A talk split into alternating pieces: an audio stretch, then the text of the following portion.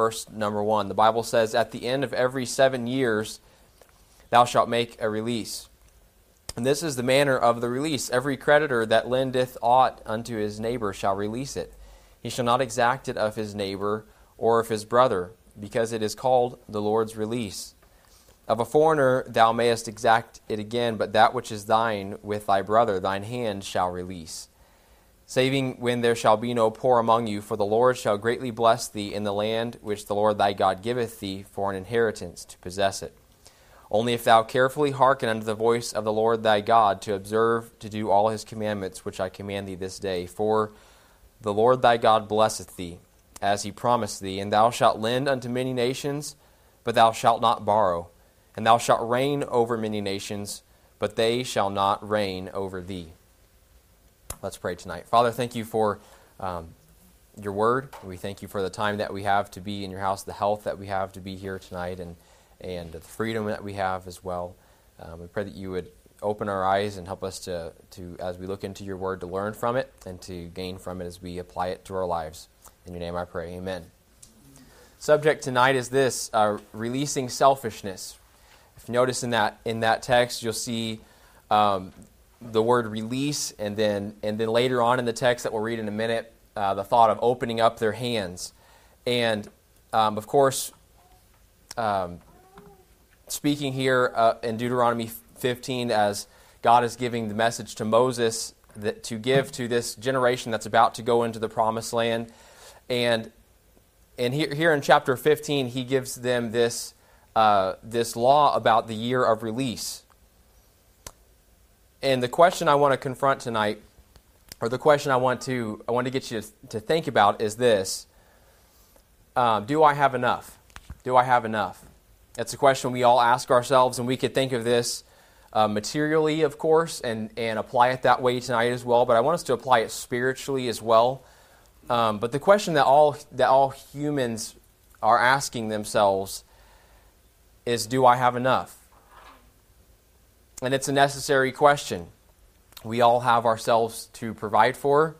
Um, we all have our families to provide for and certainly that's what that's what comes first as the as paul said in, in, in the book of 1 timothy that if that it's actually part of the faith for a person to provide for their own house and to provide for themselves and for this reason this is not the message tonight but but as think of it as a side note if if we think that that christianity and christian service means um, not taking care of what is under our care so that we can so that we can give to others, we're getting it all wrong. Faith, faith begins at home. Faith be- begins with providing for those who God has given you, and that's what it starts with. So when we talk about generosity tonight, I don't want you to think of it as um, we're having to neglect ourselves for others, because what that turns out to be is is that and we're not able to help others because we've neglected ourselves and not taken care of ourselves. So that's important, and that just think of that as put that in parentheses as we start out. But what the question of, of do I have enough can turn into is it can turn into discontentment. Or the way I would describe it is just this nagging drive for more. We all, as Americans, probably more than any other country, experience that. Um, that no one has enough. We save for uh, for our kids to go to college, and then after we get done saving for our kids to go to college, then we save for our retirement, and and we always need more, and we always need uh, more, and it turns into I need more toys, and I need more material possessions, and and we find this that if we're not careful, even as Christians, the American culture is is is part of us. Um, we think of the world as many times as the sin that's there. And the world system, in reality, yes, is the sin, but it's also the system that, uh, uh, the value system, what the world says I should be living for when I wake up in the morning. And a lot of that, from a material perspective, is just getting more. We grasp and we scheme and we plan to get more. But what, what, are, what are you trying to protect yourself from? We're trying to protect ourselves from from want or from what we feel like is, is lacking. Because we feel like we don't have enough, dis, it's discontentment. And we mistakenly think that the way that we get to contentment is by reaching is a destination. The apostle Paul knew this and he talked about it in Philippians. He knew that contentment was not a destination, but it was it was a state. He said, "I've learned what that whatsoever state I am in therewith to be content." Whether it's a, a, a state of abounding or a, or a state of lacking, he learned to be content. Contentment is not something that you arrive at, it's something that you choose. And, and I know I've learned that, and, and that's where generosity and letting go of selfishness begins with, is, is choosing contentment. And that's what we're going to talk about tonight in this that freedom from selfishness, freedom from discontentment is found in release. And we're going to kind of use this, this law of, of the year of release as somewhat of, a, of an illustration of how God wants us to live our lives in a generous manner. And these two things are what we want to look at tonight. To find uh, that freedom and release, we need to understand who we are in Christ. And then, number two, believe his promise that we have enough. So let's just look into this, into, the, into our text here. Verse 1 through 3 is what we'll start with letting go. Uh, verse number 1 says, At the end of every seven years thou shalt make a release.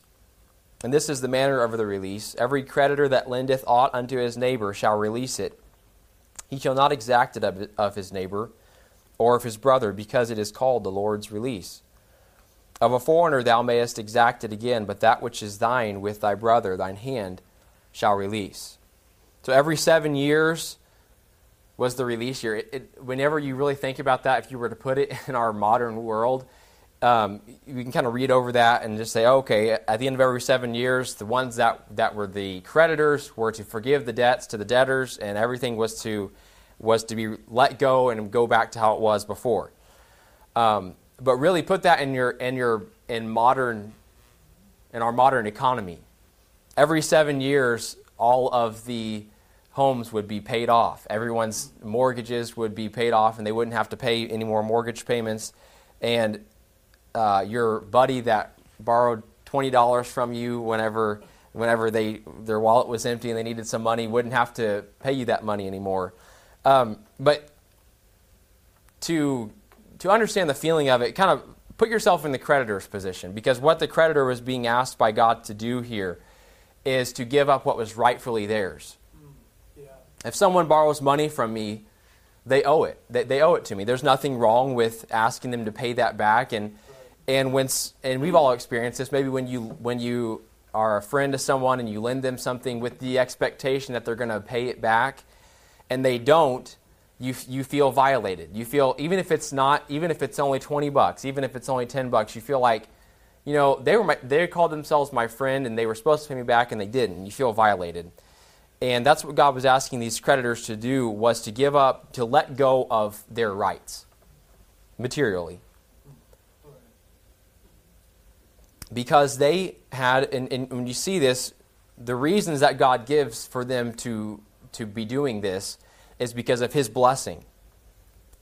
He says in verse 4 Save when there uh, shall be no poor among you, for the Lord shall greatly bless thee in the land which the Lord thy God giveth thee for an inheritance to possess it.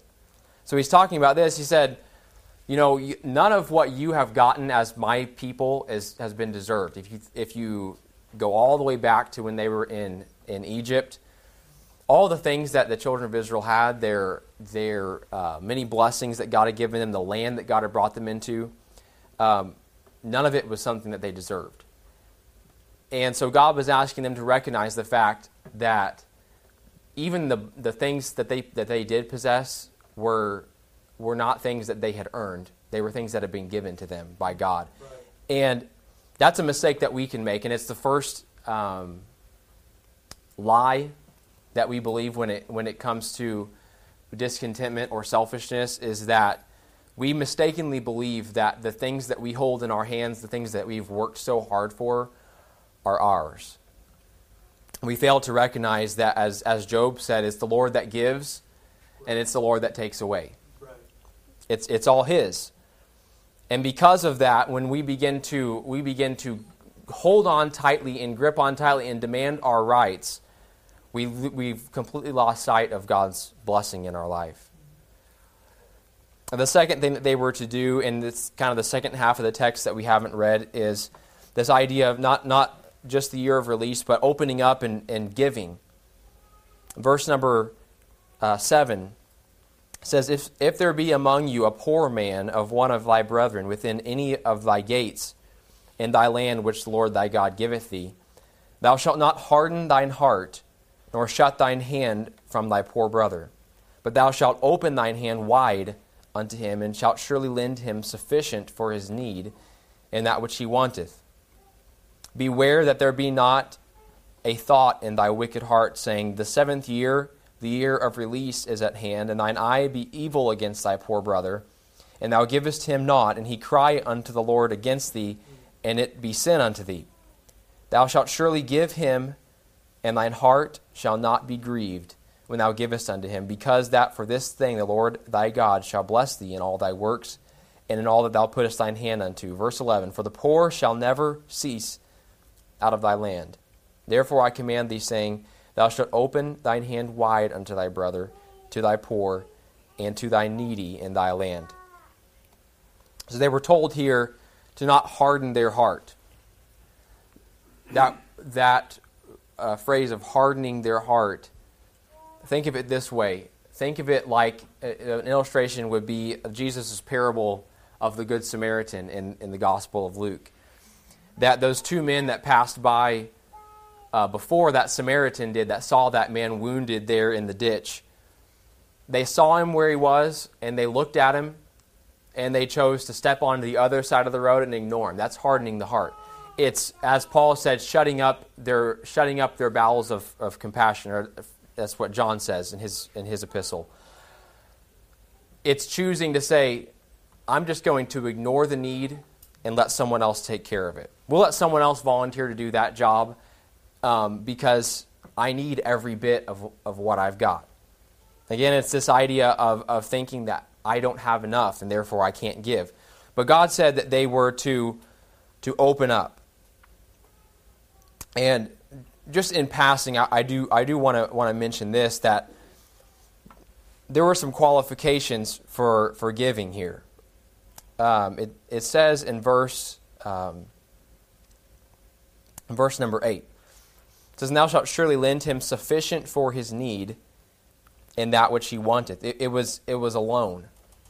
M- meaning this, the, it wasn't always expected that it, all of it would be paid back, but it was this that you were to give somebody with a thought of this i'm going to give you this to help you get back on your feet there was no there wasn't a free handout and it wasn't um, you know, you don't you don't want to get a job, and so I'm going to take I'm going to take care of your needs. God didn't expect um, people to do that, His people to do that then, and He doesn't expect us to do that now. Uh, but this this this was a person who was in want, and not meaning they, they didn't want a new a new car or want a new iPhone. They they didn't have food to put on the table. They couldn't feed and they couldn't clothe and they couldn't shelter themselves. So that was a little bit of a qualification there. But he said that these people would always be in the land. There would always be poor people. There would always be people that were in need, and that they were to open up their hands. And I think um, verse number 10 is, is interesting um, because it's, it's, a, it's a very hard command uh, when, you, when you think about it. He says, Thou shalt surely give, and thine heart shall not be grieved when thou givest unto him. It's like he's saying this thou shalt not be sad. Um, I know probably all of our parents, if we remember back, told us this at some point when they told us to do something. We not only had to do what we were told, but do it with a good attitude and be happy about it, right? Smile when you when you obey, right? And that's what God's telling them to do, because we can all um, dig dig into our wallet and maybe find a little extra and grudgingly hand it over, shell it out because God told us to. But where the rubber meets the road is what what you feel inside when you do that. Does it does it grieve you? And that word in that in verse number ten uh, of the the word heart is important. The what you feel inside whenever you give, whether it's giving your money at, at church um, or giving a friend something that they need, uh, whether it's time or, or money or whatever it might be, the feeling that you get whenever you hand that over tells you where your heart's at. It's an indicator. In verse number 9, he talks about um, beware that there be not a thought in thy wicked heart, saying the seventh year of the year of release is at hand. He's saying this don't, don't start scheming and, th- and try to um, get around the law here and refuse to lend somebody something because you know it's year number six and next year you're going to have to forgive it and there's no way they're going to have it paid back by then. He's saying what, this law isn't just about them following the letter of it and because um, it's about their heart. God's wanting them to see what's in their heart, and He wants us to see that as well. Giving is a choice that, that you make. Um, but more than that, it's a chance for you to see where your heart's at. And that brings us to the to kind of the application of this, or or the answer to the question maybe that that could be asked. How could they be expected to have this attitude?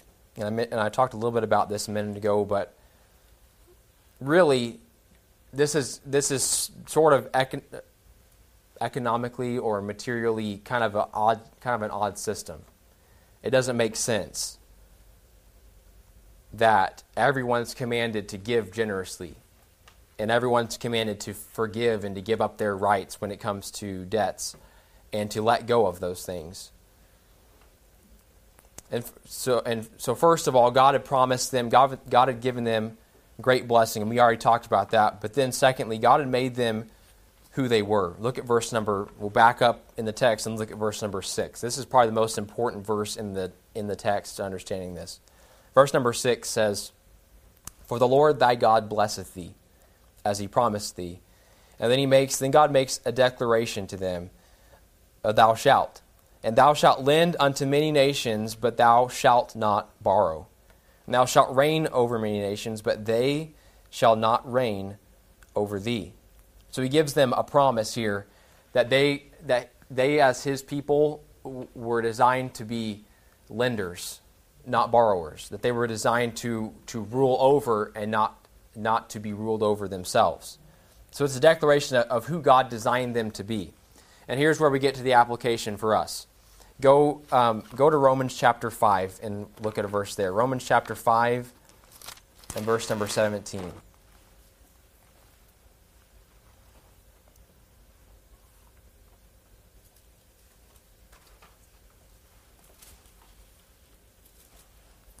Romans chapter 5, verse number 17. It says, For if by one man's offense death reigned by one, much more they which receive abundance of grace and of the gift of righteousness shall reign in life by one, Jesus Christ. So the first, the first thing to recognize as, as you think about where your heart's at when it comes to maybe I should say it this way ask yourself the question Am I grieved when I have to give? And we can make the mistake of applying this completely to, to money, but really money is, is just a, it's just on the surface. Jesus said, said it this way, and I should have looked up the reference for it because I, because I don't remember the verse exactly, but he basically said this If I can't trust you in the unrighteous mammon, talking about material things, money, how, how shall I entrust unto your care greater things? Yeah. Money is money is really just a, just an indicator. It's something that you can look at.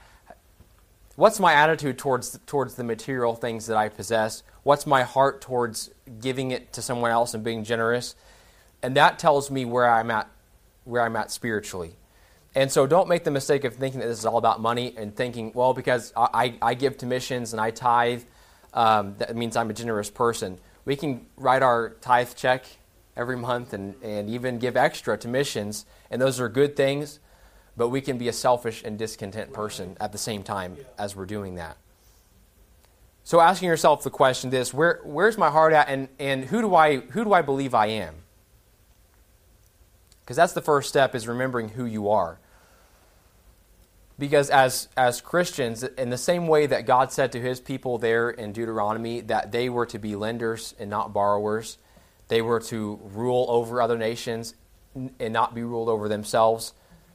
It was because God had blessed them and God had placed them. It, it wasn't the idea of being superior, of being uh, greater than all the other people, because as we look in the New Testament, God's plan all along was to add the Gentiles into the gospel plan and to save the Gentiles as well, to save the whole world. Right.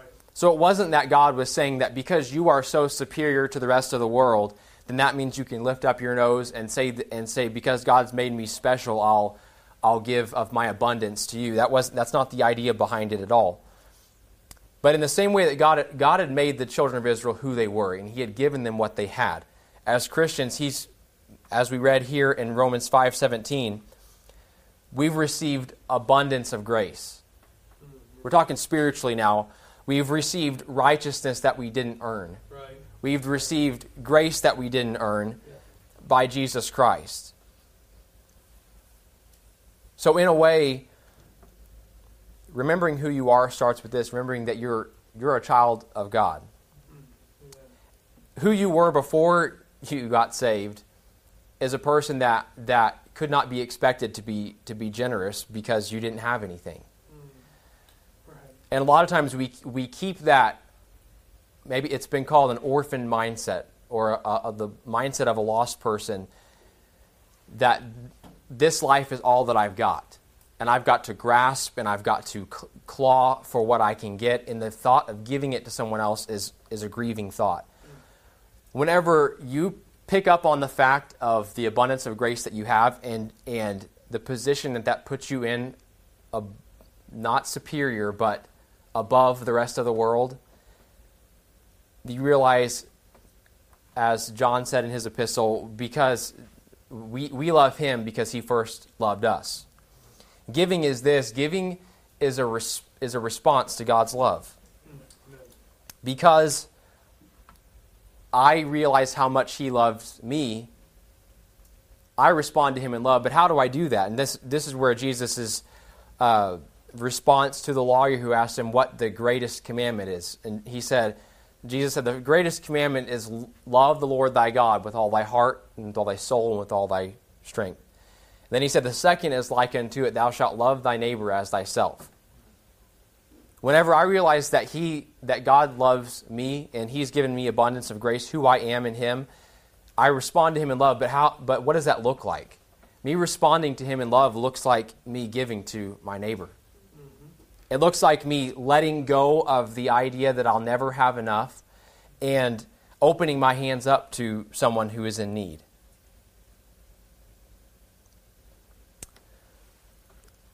I want to point out this as well. Philippians, go to uh, Philippians chapter 4 and verse 19. Remember that God's promised to take care of you. Philippians 4 and verse 19.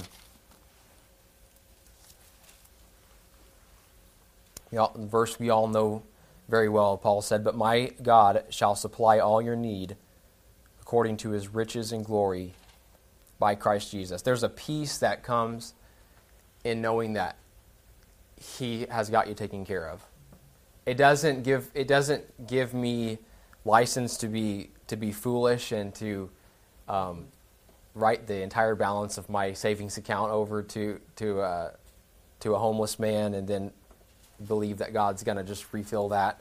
That's not what it is at all. It's not foolishness, but there's a peace that's there that I can. I don't have to strive and I don't have to. Uh, claw and grasp for more because number one, I've already got enough because of who I am in Christ. And I have a God that's going to take care of me. I have a God that's going to supply my need. He's promised to do that. So, in conclusion, what do you want to take away from this tonight is this open your hand. Open your hand. I want you to think of this question why why would, why would we keep grasping for what we already have? That seems kind of like a foolish thing to do, does it not? If I've already got if I've already got everything that I need, is this what God was trying to get his people to understand with this idea of the year of release? Because they may have asked this, How can you ask me to give up my rights? How can you ask me to open up my hand and give from, from my hard earned possessions to someone else? And the, the, way, the way that that's possible, how, if you ask, how is that possible? The way that's possible is by realizing that you already have. You already have what God's asking you to give. It's not something that you're going to lose. It's kind of the, the paradox of, of the gospel, you could say, that Jesus said, Whosoever would, would uh, gain his life would lose it. Right. But the person that's willing to lose their life for Christ's sake would gain it, would gain it unto life eternal. Don't keep grasping for what God said you already have. Because we have two options really in this life. You, it, I, even as a saved person, you have two options. You can live like a lost person in the sense of how you handle your possessions. And you can keep trying to take care of yourself. You can think, I got it. There's no possible way that I could trust God to take care of me. I've got to take care of myself. That, that's one way to live. And the other way is opening up your hand and giving, letting go. That's probably the hardest thing to do, but that's where, that's where victory is found, um, is in opening up your hand. And again, let me, let me not do God's word injustice and just apply this to money. Certainly, um, giving of our material possessions is part of this. But it's also spiritually as well. Spiritually giving. What, what, what do we have to give spiritually? We have our love to give spiritually. Jesus said in John 15, He said that this world would, would know us by our love. Right. He said, The world's going to know that you're my disciples by, by your love. Yeah. Love is hard to give whenever you don't think you have it you think you need it. That, that's, that's what the Bible talks about when he talks about in the last days men shall be lovers of themselves. Right. That the, the world is going to be focused on, on striving and working for what they feel like that they don't have. Because I because no one loves me. No one's out to help me. No one's out to take care of me. I've got to take care of myself, and I've got to use others for me. That's what the world does. That's what sin does. It's using other people to meet your needs. Spiritually, God says, because I've given you all the love, all the love that God the Father has to offer, He's bestowed on us as His children. All the grace that Christ has has been poured out on us. From that position of great spiritual wealth, you can give it away. You don't have to love because someone deserves it or even because you feel like loving that person, you can open up your hand and you can give to them the love that Christ gave to you. It's a response. Giving to others, whether materially or spiritually, is an, opp- is an opportunity. It's not, an, it's not a necessity. It's not something that I have to do. It's an opportunity for me to show God that I recognize how much He loves me and how much I love Him in return. Open up your hands and you'll find this, you'll, you'll find peace. You'll find peace from discontentment. You'll find peace from all of the striving, all of the turmoil, all the anxiety that this world is experiencing today. You can have peace because you know my God's enough and He's given me everything I need, and He's given me the privilege to give it away to others. Let's pray tonight, and then we'll have a time of invitation. Father, thank you for your word. Thank you for the great wealth that we do have. Lord, we do have the promise that you that you will take care of us, our physical needs. Uh, Lord, but greater than that, we have a spiritual wealth in Christ. Um, and your love for us, your, your unconditional love and grace that you give to us. Help us to keep that in mind and from that position um, to know your love and to show it to other people, to be generous, to open our hands, and to give. I pray that you would work in the time of invitation, that you would help us this week, that we would be about your business. In your name I pray. Amen. Yeah, let's stand tonight real quickly. And uh, are you a giver? You know, over in second, I think Second Peter says we've been given all things, all things that pertain unto life and godliness, and we have a an eternal supply to give from. Think about that.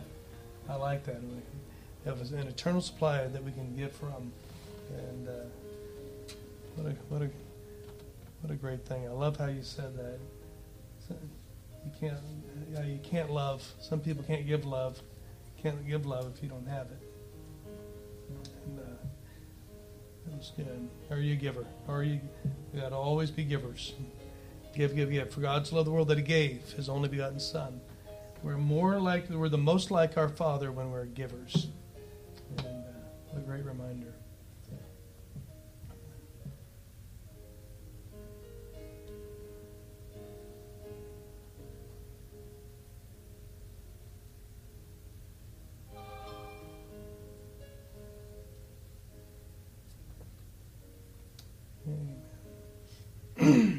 I think you mentioned it, you know, especially not just money, but, you know, spiritually, we have every supply. I mean, it's like we don't have to go out and get the stuff to give.